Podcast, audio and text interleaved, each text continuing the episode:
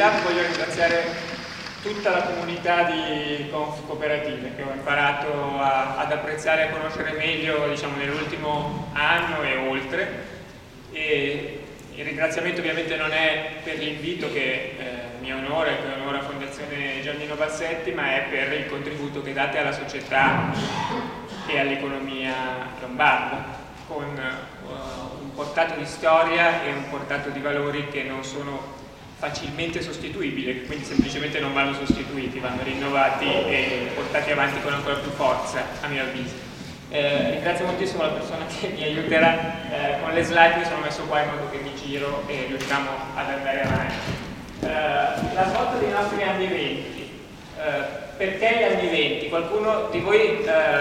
nella foto riconoscerà un giovane aitante in una posa anche ostentata, senz'altro un giovane degli anni 20. Credo pochissimi, io naturalmente non ce l'avrei fatta, riconosceranno in lui Sandro Pertini. Eh, Sandro Pertini nel 1924 stava preparando la sua tesi di laurea. Eh, non so se sospettate eh, quale fosse il tema della tesi della sua seconda laurea, perché lui era già laureato in giurisprudenza nel 1924 eh, il tema della sua seconda laurea era la cooperazione, la tesi di laurea è stata ripescata di recente eh, a Firenze ed è stata ehm, pubblicata, eh, ve la consiglio che non fosse altro che cooperate, ehm, perché l'ho scelta? Eh, perché il, innanzitutto parla della storia, innanzitutto siamo negli anni 20 però del secolo eh, successivo, senz'altro siamo figli di una crisi come erano figli di una crisi loro, la loro era peggiore della nostra, nel senso che è passata dalla guerra, lo sapete,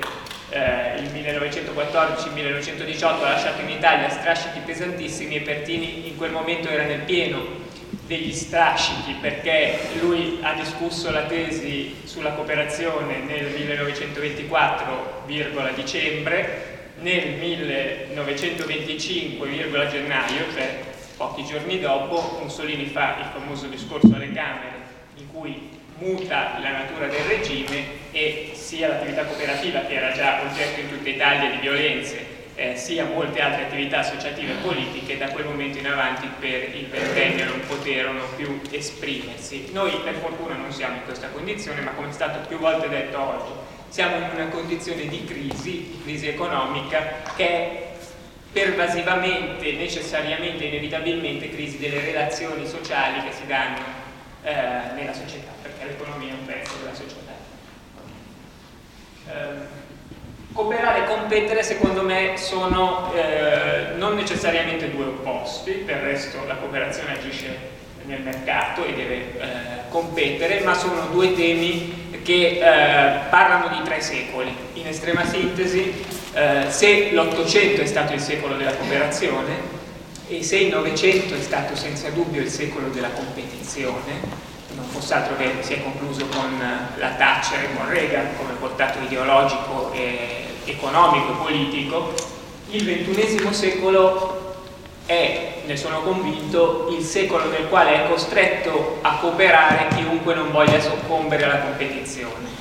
Dirò poi eh, in seguito perché penso che eh, questo sia un argomento fortemente surregato da uno dei processi storici più profondi che viviamo, che è il processo di innovazione.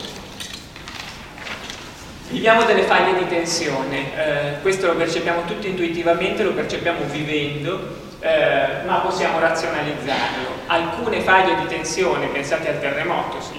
si strisciano le faglie finché non producono un esito drammatico, eh, sono quelle che sono state anche evocate in questa discussione di, oggi pomeriggio. Il televanimento, i eh, demografi, eh, penso al mio amico Alessandro Rosina, che molti di voi leggeranno spesso sui giornali o vedranno in televisione, i demografi hanno dovuto inventare una parola che non esisteva, perché la nostra, per i demografi non è una società invecchiata, è una società degiovanizzata, cioè in cui storicamente in modo inedito abbiamo una quota inferiore di giovani oltre a una quota maggiore di anziani. Uh, la versione della mobilità legata o conquistata uh, sembra un attributo diciamo, laterale rispetto al primo, invece è un attributo fondamentale. L'assessore ha detto prima, e ho molto apprezzato, uh, che richiama eh, come un uh, tema sul quale cimentarsi, cimentarsi nel mondo della cooperazione, al discorso delle aree interne che in Italia è stato portato avanti appunto soprattutto su impulso di, di, Fabrizio Bacca, naturalmente su impulso di molti, ehm, Rodriguez Pose, uno storico di cui si discute a livello mondiale in questo momento, ha dato una definizione un tantino più violenta del tema, ha detto vendetta dei luoghi che non contano. Siamo in una società nella quale, finanche nell'espressione più epifenomenica, cioè nell'espressione, la punta dell'iceberg, cioè l'espressione del diritto di voto, eh, tutto ciò che è metropolitano, che concentra ricchezza, che concentra funzioni, che concentra persone, che concentra capitali, vive una differenza rispetto a tutto ciò che non è metropolitano. E questa è una linea di tensione. Ecco quello che espose la vendetta dei luoghi che non contano. Eppure siamo in mezzo a una grandissima trasformazione, un cambio di paradigma. In questo periodo si possono leggere sul Corriere, su Repubblica, lunghe interviste, per esempio di Luciano eh, Floridi, che eh, è un filosofo di fama internazionale, il quale ci spiega che siamo semplicemente dentro la quarta grande rivoluzione industriale. Eh, la nostra rivoluzione, lo sapete, è digitale, questa è una copertina dell'Economist di pochi anni fa assolutamente significativa, nel senso che vedete una persona che è dentro il proprio salotto, quindi non è certamente nel canonico luogo di produzione, eppure con il suo mouse fa decollare aerei, fa partire automobili e in fin dei conti, siccome c'è il gatto e ci sono gli uccellini, evoca un sistema di produzione potenzialmente anche più pulito e più leggero di quello che abbiamo conosciuto nel corso del Novecento.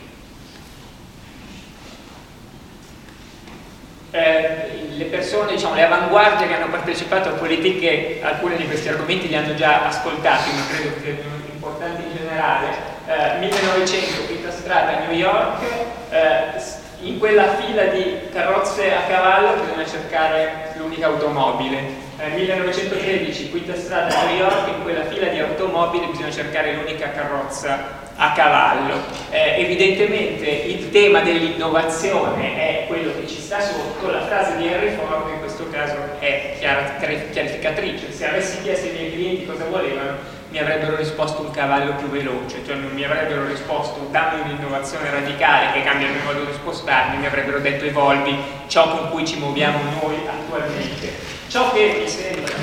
eh, interessante notare è che oggi siamo nel mezzo di questa dinamica, vi prego di guardare in basso a destra, spero che riusciate a vederlo, gli anni che passano, siamo partiti dal 2000, arriveremo credo intorno al 2017-2018, eh, questo è il valore globale dei brand a livello mondiale. Eh, cosa scende e cosa sale? Scende tutto ciò che è la grande economia capitalistica novecentesca, sale tutto ciò che è la grande economia capitalistica del XXI secolo e in particolare i grandi brand del digitale e dell'information and communication technology, cioè il mondo del eh, digitale. Guardate un attimo, Google, guardate Google come sale. Microsoft è là in alto, fra poco arrivano là sotto, c'è tipo Amazon, no, Samsung che sale tantissimo, poi c'è Amazon che le scala tutte, eccetera. Cioè arriviamo a una eh, rivoluzione del, de, dei pesi relativi del potere imprenditoriale mondiale. Il potere imprenditoriale incarna tanto potere di innovazione e quindi noi viviamo in un mondo che è diverso da quello di due decenni fa, non solo del secolo scorso. Eh, sul, sul, video c'è scritto che alle 17.30 dovete esercitare il diritto di voto, per cui io voglio arrivare prima. Eh, l'impresa cooperativa, lo sapete, diciamo, ha la grande caratteristica, essa stessa rivoluzionaria, di essere insieme in le sue caratteristiche storiche sono quelle della democrazia, il principio della porta aperta, la capacità di distribuire la ricchezza, la centralità dei soci e delle comunità. Naturalmente nella relazione di Lele tutto questo è echeggiato chiarissimamente. Eh, io credo anche che la capacità, io credo anche, è un fatto diciamo, della storia dell'economia, che la capacità del movimento operativo di far sopravvivere l'impresa ai suoi soci sia la grande dimensione della sfida al tempo che nel nostro secolo è un tempo compresso, schiacciato, diciamo, tendenzialmente andiamo verso il tempo e spazio zero invece c'è qualcosa che deve durare, per esempio i modi di stare insieme per produrre ricchezza, condividere eventi, eccetera. Eppure cosa visto accadere. Eh, I più attenti di noi o, o chi ha più eh, dimestichezza con il dibattito questi, eh, su questi processi eh, lo ha anche letto, gli altri lo hanno sicuramente vissuto. La fine degli anni 90, soprattutto gli anni 2000, con l'avanzamento del paradigma digitale abbiamo visto avanzare la sharing economy, cioè l'economia della condivisione, cioè l'economia della collaborazione. Questo sharing è, chi abita come me in una città mm, come Milano ha visto cambiare completamente il modo di muoversi, no? le persone prendono le macchine che non sono loro per spostarsi, ma mille altri sono gli esempi possibili. Le piattaforme digitali hanno iniziato a parlare di valori e di capacità umane, la collaborazione, la condivisione, eh, che sono propri della storia del movimento cooperativo. Eppure con la cooperazione hanno avuto, almeno inizialmente, ben poco a che fare. Eppure tutto quel rosa che colorava questi concetti nelle piattaforme digitali dello sharing negli ultimi anni è diventato nel dibattito pubblico e nel sentire delle persone un po' più grigino, un po' più marroncino, cioè ci siamo resi conto collettivamente che non tutto ciò che è piattaforma digitale, che non tutto ciò che è nuova economia digitale è un bene per le comunità e questo è un dibattito aperto molto forte. Allora il punto è cambieremo, diciamo, torneremo indietro, due passi indietro, tre passi indietro, non avverrà. Apriremo una contesa per cui chi storicamente è portatore della capacità di produrre ricchezza associandosi compete sui valori della condivisione e della cooperazione anche con gli strumenti digitali? Auspicabilmente sì, è possibile. Il movimento cooperativo, a mio avviso, dovrebbe sempre più rendersi conto, e naturalmente ha iniziato a farlo, eh, che questa potenzialità è aperta, c'è una grande finestra di opportunità che prima non c'era. Eh, lei si è soffermato sulle reti, avevo letto la relazione prima perché me l'aveva mandata e lo ringrazio e ho ragionato un po' anch'io su questo. Del resto, diciamo, costruttori di beni comuni eh, è un tema che con le reti ha necessariamente a che fare. Io vorrei per brevità enunciare diciamo, l'antipoetica della rete. Tu lo hai detto, la rete è difficile. Eh, politiche, questo qua è, è diciamo, l'attuale presidente di Fondazione Cari, Proposti, che ce l'ha raccontato a eh, politiche, mi limito diciamo, a ripercorrere dei concetti che lui ha toccato molto brevemente, eh, ci sentiamo spesso tessitori di reti e invece spesso siamo irretiti,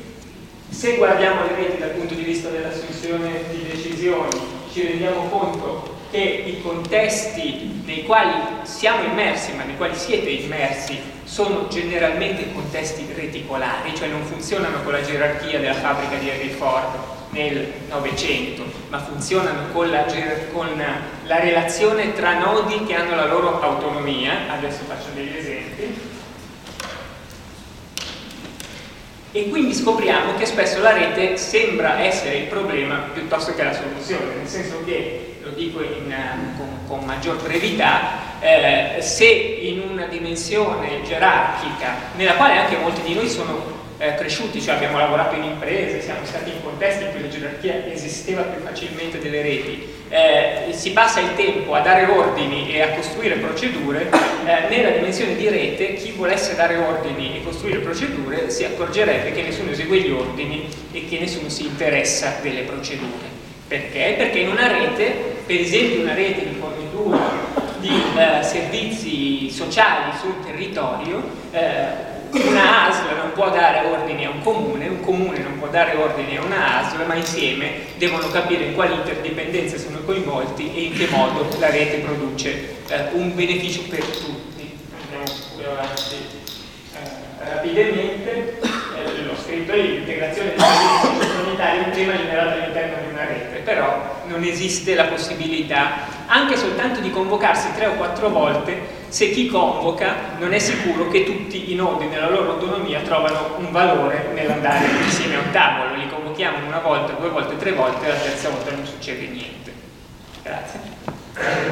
Questo è il tema centrale secondo me. Eh, io credo che ciascuno di voi potrebbe riconoscerlo nella propria esperienza di cooperatrice o di cooperatore. Eh, tutti noi pensiamo di vivere al centro di una rete se, abbiamo riconosciuto che operiamo in un contesto di rete. Eh, eppure tendenzialmente noi non siamo il centro e in ogni caso non è mai un contesto fermo, il contesto si muove e una delle grandi capacità per lavorare correttamente nel nostro tempo, soprattutto se si erogano servizi o se si producono beni, è riconoscere quali sono i reali eh, punti di interconnessione con i quali noi siamo in relazione e farli funzionare come tali. Grazie. Eh, ultime valutazioni che vorrei fare. Eh, oggi, in un mondo dominato dal sapere e dall'innovazione, l'anima del movimento cooperativo deve concentrarsi sulla lotta all'ignoranza e all'insapienza. Eh, queste sono parole che forse un tempo si ripetevano eh, di più, ma eh, oggi hanno più valore. Eh,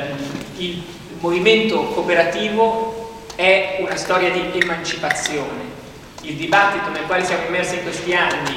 fra plebe e popolo per, per far pendere l'ago della bilancia dalla plebe che esegue ordini e consapevolmente o inconsapevolmente è dominata al popolo che è protagonista della propria vita ha bisogno di strumenti di emancipazione. Cosa c'è di più emancipatorio? Lo stato nell'Ottocento, lo stato nel Novecento, dovrebbe essere nel XXI secolo che mettersi insieme per poter acquisire l'accesso a dei beni, che mettersi insieme per poter produrre eh, dei beni, che mettersi insieme per curare la propria stessa comunità. E con questo voglio usare i miei ultimi eh, tre minuti per delle sottolineature che credo, non sono nelle slide. Eh, primo punto,